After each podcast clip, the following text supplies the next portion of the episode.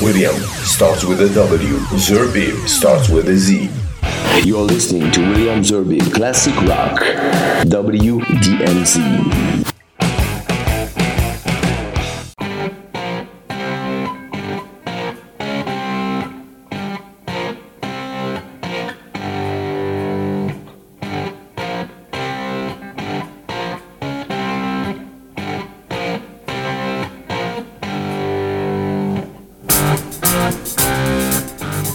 À tous euh, sur euh, la seule émission qui va vous parler de véritables classiques euh, rock. C'est WDMZ, ou pour ceux qui ne connaissent pas ou qui ne comprennent pas l'anglais, c'est en français WDMZ, mais il y en a de moins en moins, m'a-t-on dit, dans l'oreillette. Aujourd'hui, nous allons parler d'un groupe, d'un célèbre groupe, et lequel? Ben écoutez ça.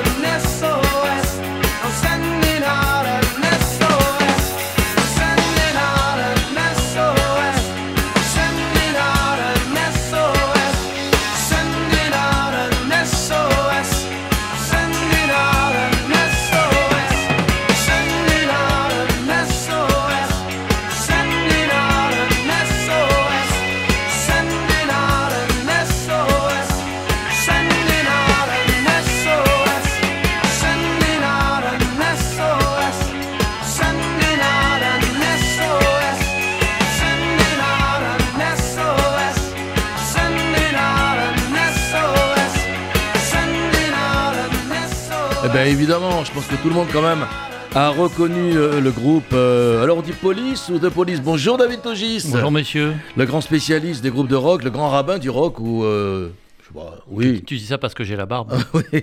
Alors, on dit, alors, il paraît que c'est qu'en France qu'on appelle ce groupe police, et que partout ailleurs on dit de police, parce que c'est grave, docteur, non? J'ai envie de te dire peu me chaud. D'accord. Alors, d'abord, pourquoi police ou de police? Ah Va-t-il répondre à ma Non mais là question tu, tu parles de la formation du groupe Non, ou- non, non, le nom, le nom. Mais je viens de te répondre. non, non, pourquoi ce nom police? Pourquoi ils auraient pu s'appeler euh, Parce que les le, gendarmes de Saint-Tropez le, le manager du groupe, qui est le frère du batteur Stewart Copeland, l'avait déjà en stock. Alors il leur a vendu et hop, emballé. Ils ont trouvé que ça sonnait bien. Ah bon, j'avais une autre explication? Eh, T'as pas parlé avec le manager comme moi. Ah non, moi j'ai pas parlé. Toi, t'as Voilà. parlé Ah bon, t'as parlé Ouais, Ah, on alors, a pris un hamburger tous les deux euh, Ah bah. en jouant des, des mesures impaires euh, avec Stewart. Non, non, mais euh, Non, il paraît que le père du batteur, donc Stuart Copeland, ok, était cofondateur de la CIA. C'est ce, que- bon, c'est ce que j'ai lu quelque part.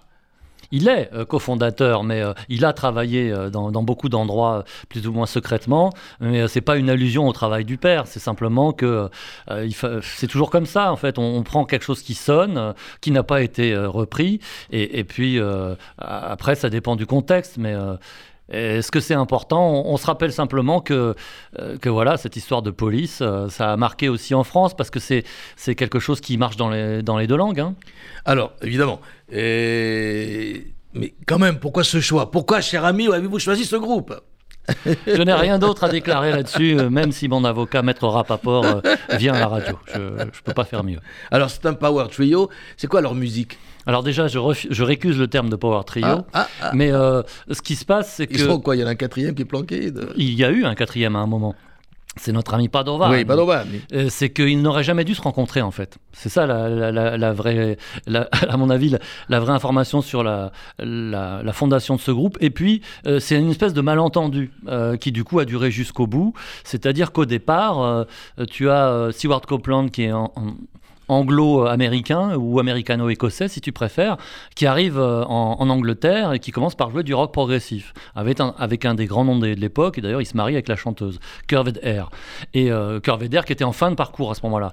Et euh, il est fasciné parce qu'on est en 76 par le punk et à ce moment-là il dit tiens je vais faire du punk et, euh, et- et il tombe sur qui Sur Padovani, qui s'est joué deux accords et demi, et il se dit, bah, ça c'est bien pour du punk. Tu vas te faire des amis chez les Corses, toi. Et, euh, bah, je suis désolé, ça n'a rien à voir avec les Corses, il y a de très bons musiciens encore, Oui. c'est pas la question, surtout les chanteurs d'ailleurs. Oui. Euh, ensuite, il trouve Sting. euh, quand tu l'as vu une fois, tu peux pas te dire que tu le laisses passer parce que c'est une voix, c'est c'est un bassiste. Et puis il avait envie de ce projet-là aussi parce que il y a cru tout de suite.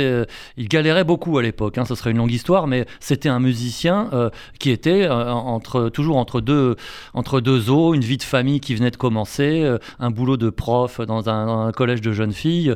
Il dormait quasiment pas. Il, ramenait le matos tous les soirs lui-même. Et, euh, derrière, donc, euh, bah, il commence par des compositions très simples qui n'étaient pourtant déjà pas du punk. Et surtout, où il s'est avéré que Padovani était quand même euh, très très limité, et là je suis poli. Euh, en gros, je pourrais lui donner des cours, quoi, si tu veux, pour te donner le, pour te donner le niveau du gars. Et puis, euh, en fait, il, n'est pas, il ne faisait pas de punk. Euh, et la troisième chose, c'est que, et ça c'est valable pour tout le monde, sauf ce brave Padovani qui est resté six mois, hein, pas plus, c'est que tous les trois, que ce soit Copeland à la batterie, Sting, basse et chant, Gordon Sumner. si, si tu préfères son vrai nom, euh, et puis euh, Andy Summers, ont et sont restés tout au long de la carrière du groupe musicalement au-dessus de ce qu'ils jouaient. C'est-à-dire qu'ils ont toujours eu de la marge tellement ils sont bons musiciens. Et ça, c'est important pour qu'on se rende compte que parfois, on tombait sur les albums, hein, ils n'en ont pas fait 36 000 non plus, ils en ont fait 5, euh, sur des choses tout à coup très très subtiles, très compliquées, qui étaient à la frontière du jazz, alors que euh, notamment le, premier single Fallout par exemple, ou, des compos euh, très directs des deux premiers albums, c'était trois accords et boum boum quoi. Accessible à n'importe quel musicien. On a écouté Message in a Battle, on va continuer avec toujours le même album, euh, Regatta de Blanc. Si tu m'expliqueras ce que ça veut dire, peut-être que ça veut rien dire du tout. Non, Mais- ils, Si, vas-y, alors, non, dis-le. il ils aimaient pas- simplement la sonorité de ce mélange entre euh, l'italien, euh, l'anglais, le français, et ils ont fait ça pendant trois albums. Après, ils en ont eu marre. D'accord, alors on va écouter maintenant un autre titre de cet album, très connu, Walking on the Moon.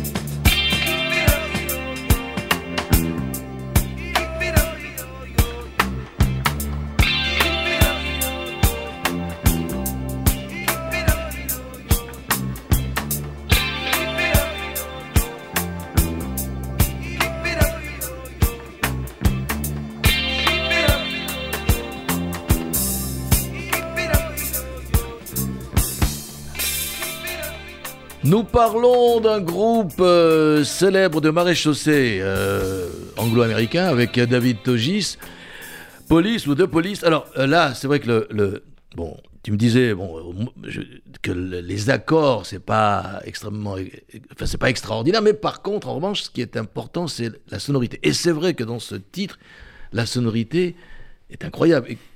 Comment se fait-ce Bah, tu vas sur la Lune, tu es bien obligé de trouver quelque chose euh, d'un peu aérien. D'ailleurs, le clip, hein, c'était euh, les, les mecs de police en train de jouer autour d'une navette euh, et Copland qui s'amusait avec ses baguettes euh, sur la carlingue.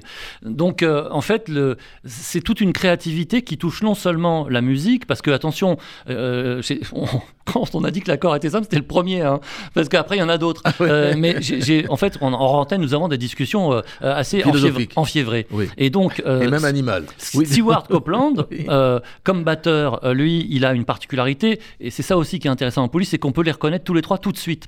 Ça, c'est quand même énorme. Tous les trois, même un par un, mais que en ce qui concerne Andy Summers, qui est le, le plus discret, celui dont on connaît le moins la carrière, que ce soit avant ou après, mais surtout qui avait 10 ans de plus que les deux autres. hein. Ça, ça joue énormément. Ils ont pris déjà un, quasiment un requin de studio. C'est que lui, il a, cette créativité qui fait qu'il va s'intéresser à la fois aux accords, mais à la fois au, au- et aussi au son. Donc euh, il y a aussi une question de matériel, de, de compétences, entre guillemets presque d'ingénierie. Mais ce qui frappe dans ce morceau, c'est qu'effectivement il y a peu d'accords, mais ils sont tous assez subtils, avec des doigtés pas évidents aussi pour, pour les guitaristes qui vont essayer de le faire. Mais euh, c'est surtout les trouvailles, ce sont les trouvailles au niveau du son. Et ça, ça, se verra dans tous les morceaux de police, c'est-à-dire comment je fais pour sortir un peu de, des sentiers battus. Euh, sachant que sur les deux premiers albums, euh, euh, il a quand même pas énormément fait. Là, on a un bon exemple et on en parle parce qu'en France, c'était un des grands tubes, en France notamment, parce que ils ont eu en Angleterre trois numéros 1, mais, mais le succès n'est pas forcément le même dans chaque pays. D'ailleurs, j'ai moi, puisque tu me laisses carte blanche en général, j'ai choisi des titres qui ne sont pas forcément des singles et on le verra avec le prochain. Alors, euh, c'est l'album Regatta de Blanc, euh, on vient de le dire, on l'a dit tout à l'heure, on est en 1979, mais finalement, euh, c'est pas un groupe de punk, c'est pas un groupe de new wave, c'est pas un groupe de, de- de rock, c'est même pas du pop. Ils sont compliqués à définir quand même. Oui, ça devait sûrement leur faire plaisir, mais euh, au départ, euh, c'est sûr que ce qu'ils voulaient, c'était punk. D'ailleurs, ils jouaient avec des groupes punk, ils partageaient l'affiche dans les petits clubs minables de, de Londres. Mais très vite, euh, on a mis l'étiquette reggae rock, parce que ce côté mélange de reggae et de rock euh, était très très présent, et que ça, c'était quelque chose que Sting avait vraiment apporté.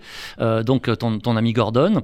Mais il est clair qu'à partir du quatrième album, à partir de Ghost in the Machine, c'était plus du tout du reggae rock. Et c'est, on peut dire que c'est un groupe de pop rock, si on veut. Mais euh, il y a beaucoup de choses. Alors, je pense que puisque tu vas poser la question à un moment ou à un autre, autant répondre tout de suite. Bon, Euh, c'est que les deux albums essentiels, c'est justement Regatta de Blanc 79 et c'est le dernier Synchronicity. City, Synchronicity, ça, je, je, je m'en doutais un peu, mais euh, quel est le titre qui va les révéler?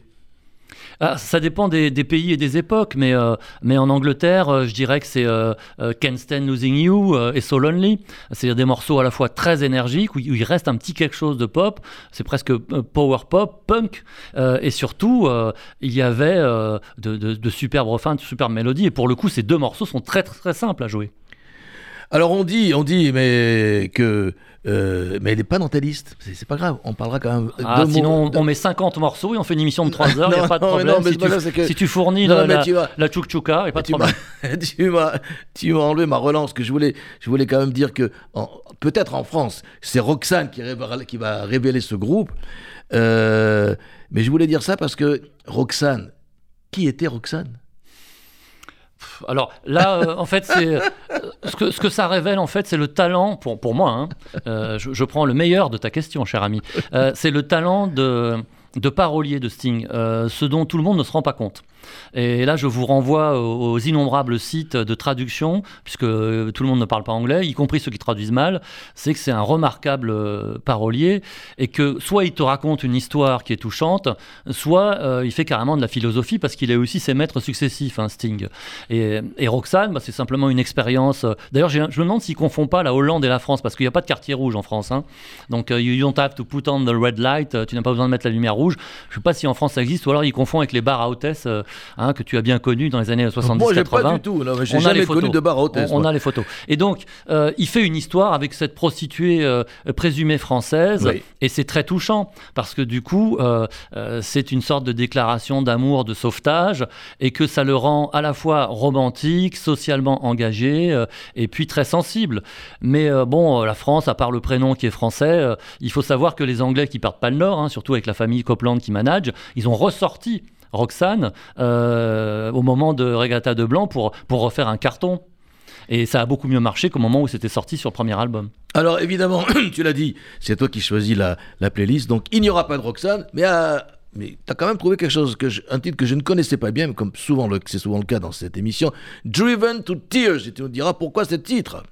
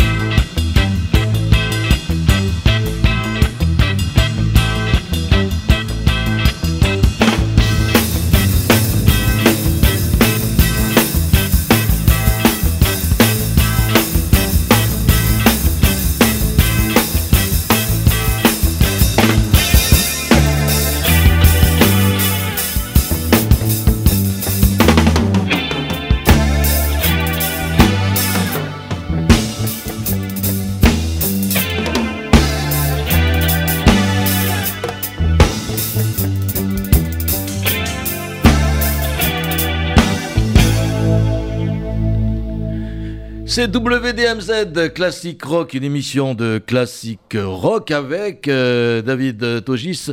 Nous parlons depuis le début de cette émission du groupe euh, Police ou de Police. Et dans ce groupe, il y a un personnage important, peut-être même le plus important, ça c'est toi qui me le diras.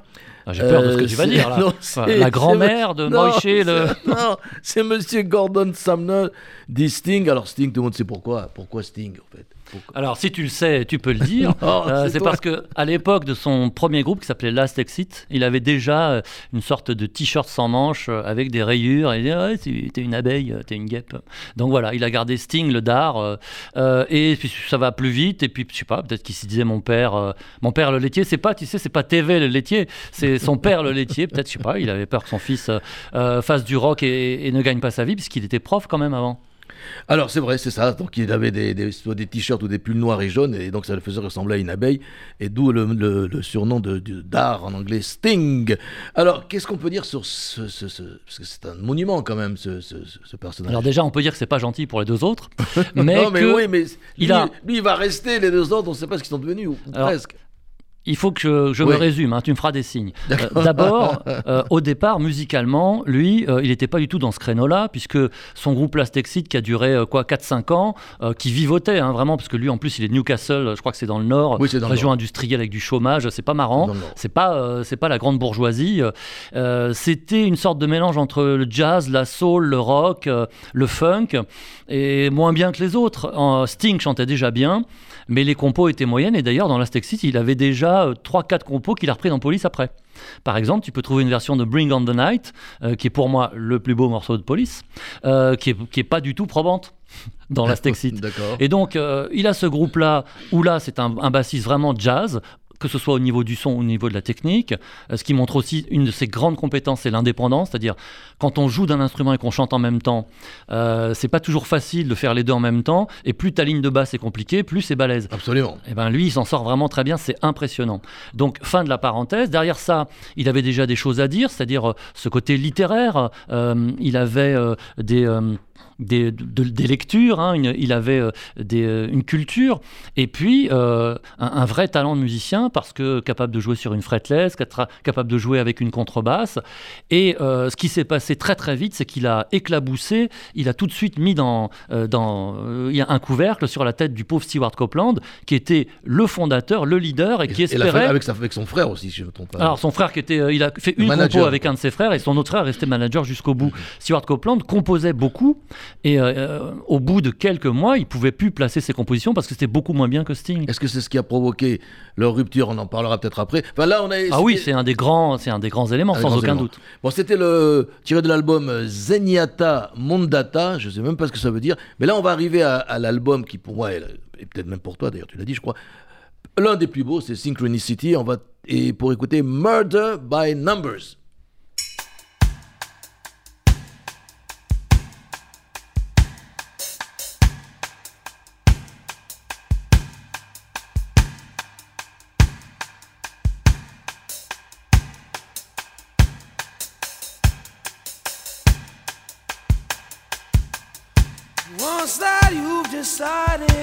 Killing, first you make a stone of your heart.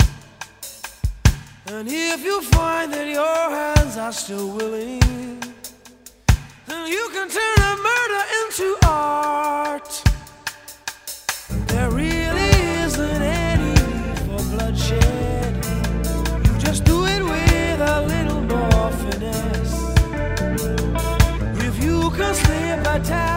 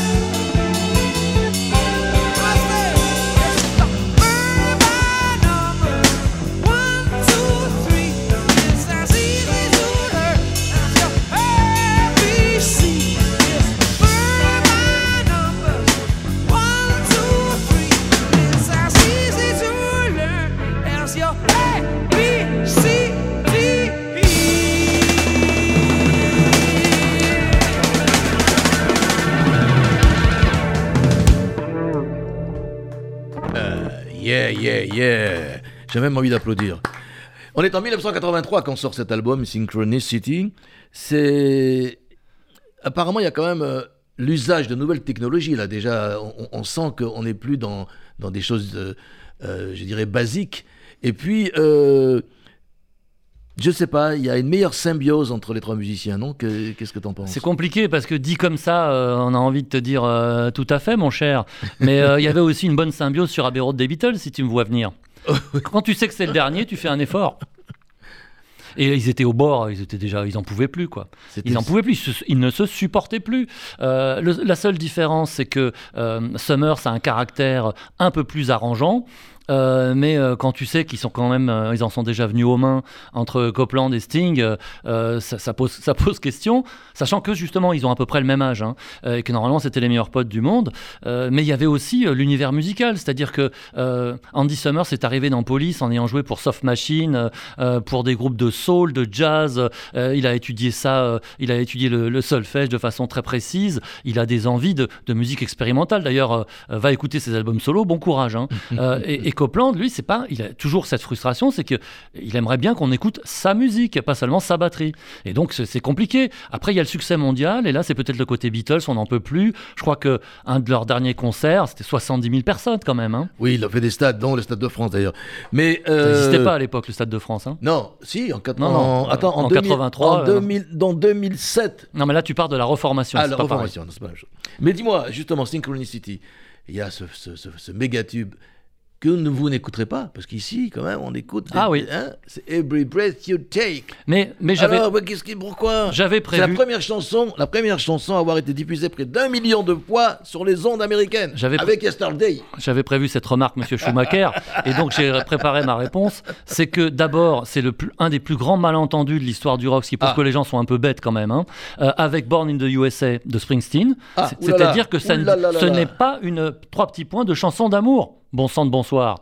C'est une chanson de total, délire pervers et, paranoïaque, où tu as un type qui dit Je vais te surveiller.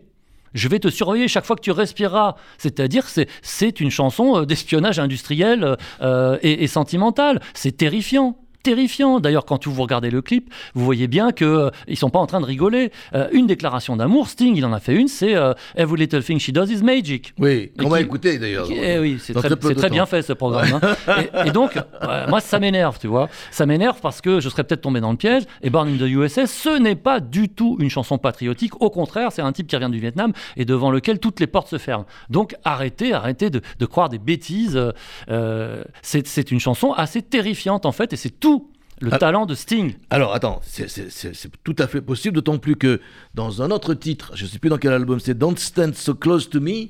Alors ça, c'est sur le troisi- c'est sur le troisième, c'est sur Zenyatta Mandata. D'accord, là, il, là on- il traite du danger d'une, euh, équivoque sexuelle entre un enseignant, donc lui et sa jeune élève. Quand même, ça va très loin. Et, donc, de, Oui, mais là, il n'y a pas de malentendu. Et il parle de sa propre expérience. Il a, il a fait quelque chose que tous les profs devraient écouter, parce que tous les profs du monde entier ont eu ce genre de, de, de, de, sensations. euh, Je ne parle pas de sentiments, mais il y a des relations de séduction, euh, qui, même qui durent trois secondes, et qui peuvent être parfaitement platoniques, mais c'est normal. Euh, le professeur, c'est celui qui sait, c'est celui qui maîtrise tout, euh, c'est celui qui apprend et qui sort de l'obscurité. C'est normal qu'il soit admiré. Ce serait d'ailleurs bien qu'il soit un peu plus admiré, mais euh, il a eu l'intelligence d'en parler. C'est-à-dire, il n'a pas fait une histoire où le prof se, se tape son élève, il a fait une histoire où, le type se pose des questions en disant Vous vous rendez compte le danger que je cours tous les jours? Mais ça n'a jamais fait scandale Aujourd'hui, ça ferait plus scandale, j'ai l'impression. Non, parce que c'est plus préventif qu'autre chose, mais euh, euh, et puis euh, attends, rappelle-toi l'affaire euh, Gabrielle Russier, celle qui Oui. était amoureuse de son élève de Oui, 15 oui, ans, hein, donc s'est suicidé en, en étant dans dans, l'autre, 70. dans, dans ce, dans ce sens-là, ça, ça peut aboutir à des drames. Eh bien, on va écouter Every Little Thing She Does Is Magic, c'est l'album Ghost in the Machine.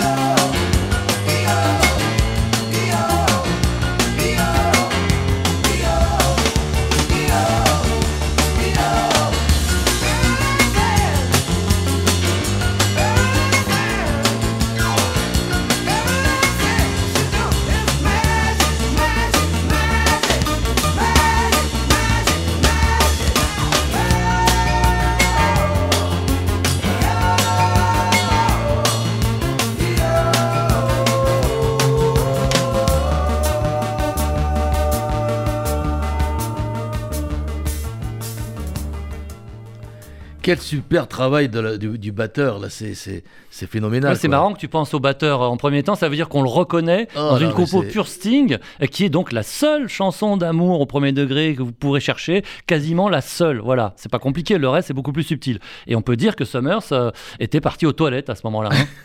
Ouais, parce que là, il n'y a, il y a pas, y a de là, Summers, il est là, pas- il est pas là.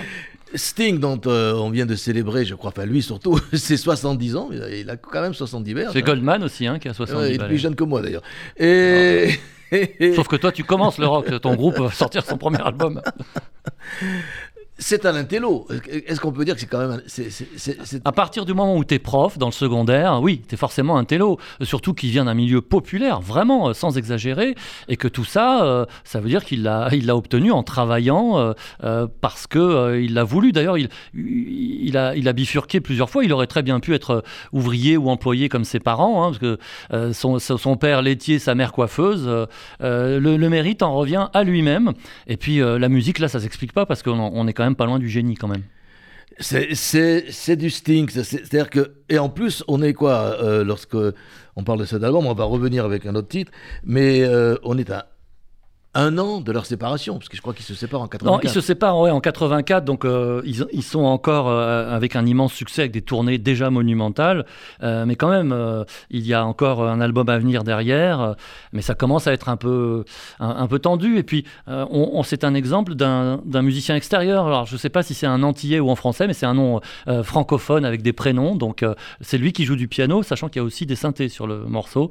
Donc voilà. D'ailleurs, sur scène, on les voit avec des choristes sur certaines tournées. Et euh, en général, Sting joue aussi ce qu'on appelle les torus pédales. C'est-à-dire, bah, ce sont des pédales qui activent des notes comme si tu avais un clavier au pied, en fait. Pour les bassistes qui veulent en faire plus, c'est bien. Parce que si tu veux, tu perds pas le rythme, tu peux quand même jouer. Déjà qu'il en fait beaucoup. avec tes pieds. Déjà qu'il en fait beaucoup. Il y a un autre exemple avec Rush, hein, euh, qui, qui jouait beaucoup de torus pédales. Synchronicity 2, c'est le prochain titre que l'on va écouter, toujours de l'album Synchronicity. Et bien on y va.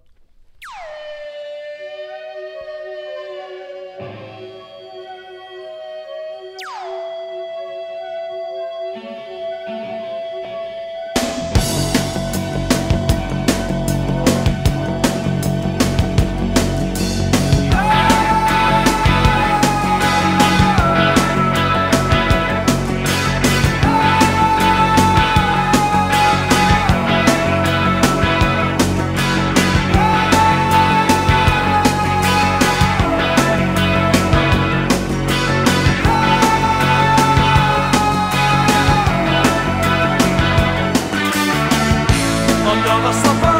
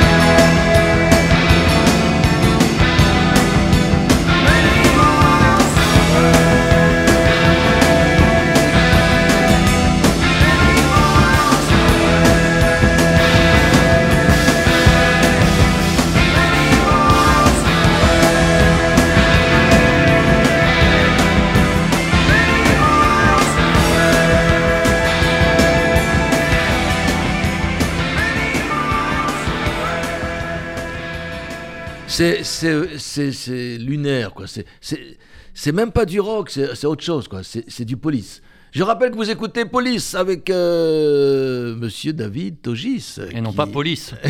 et non pas de police. Ou police, oui.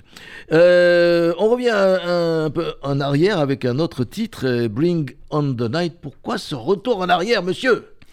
Parce que c'est un morceau atypique, c'est d'abord une, une balade, euh, quelque chose d'extrêmement... euh, euh, c'est un, un peu ténébreux, c'est euh, c'est noctambule, euh, euh, c'est vespéral, voilà. D'ailleurs, que vienne la nuit. hein. Alors, comme toujours, on peut s'amuser aux références littéraires, donc je vous laisse chercher avec Sting. Et puis, donc, ce qui est intéressant, c'est que c'est un morceau qui existait déjà dans Last Exit. Ça veut dire qu'au moment où il l'enregistre, il a déjà 3 ou 4 Précédent ans groupe, hein, son dans le, précédent son précédent groupe, donc il l'apporte tout, tout fait, mais c'est complètement différent, grâce notamment aux magnifiques arpèges de notre ami Andy Summers. Et là, sans la guitare, c'est pas le même morceau. Et, euh, et pour moi, c'est une des plus belles compositions de, de Sting et de Police. Eh bien, on va l'écouter, Bring on the Night, de l'album Regatta de Blanc.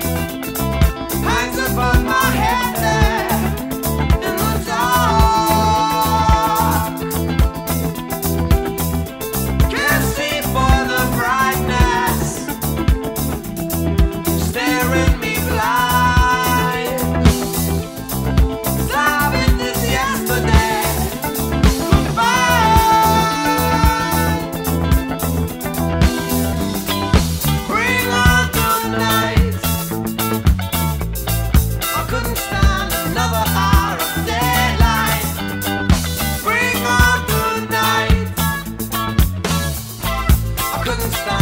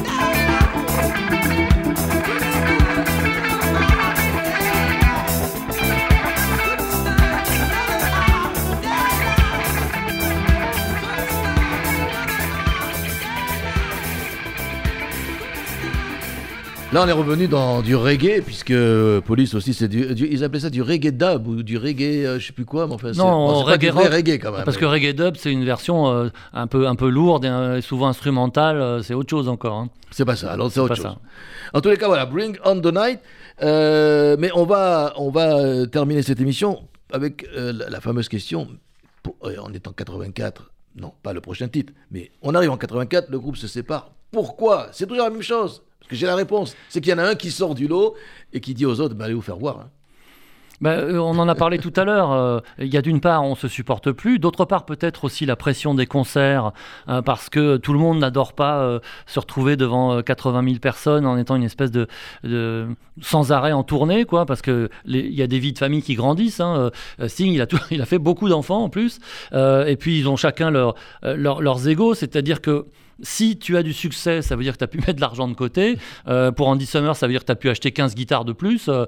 et il y a aussi des sollicitations, c'est-à-dire que je pense que les autres membres du groupe voient à ce moment-là que Sting est devenu non seulement plus important qu'eux à tout point de vue dans le groupe, mais aussi en dehors, puisqu'il a commencé à faire du cinéma, euh, qu'on le sollicite euh, pour faire des concerts tout seul, notamment des concerts caritatifs, et que euh, ces compos qui sortent vraiment du rock, il va pas pouvoir les placer dans Police. Déjà, il faut que les autres ac- acceptent qu'il les fasse, et, donc c'est pour ça que d'ailleurs c'est lui qui fera la, la carrière la plus, la, plus la plus aboutie en dehors du groupe et la plus rapide, parce que Stewart Copeland euh, se retrouve à faire des musiques de films et, ensuite des projets en Afrique. Alors là, tout à coup, on, se rappelle de Ginger Baker qui avait fait la même chose dans les années euh, 70, et puis euh, des groupes euh, éphémères. Euh, dans la discographie de Stewart Copeland, elle est énorme, mais inconnue.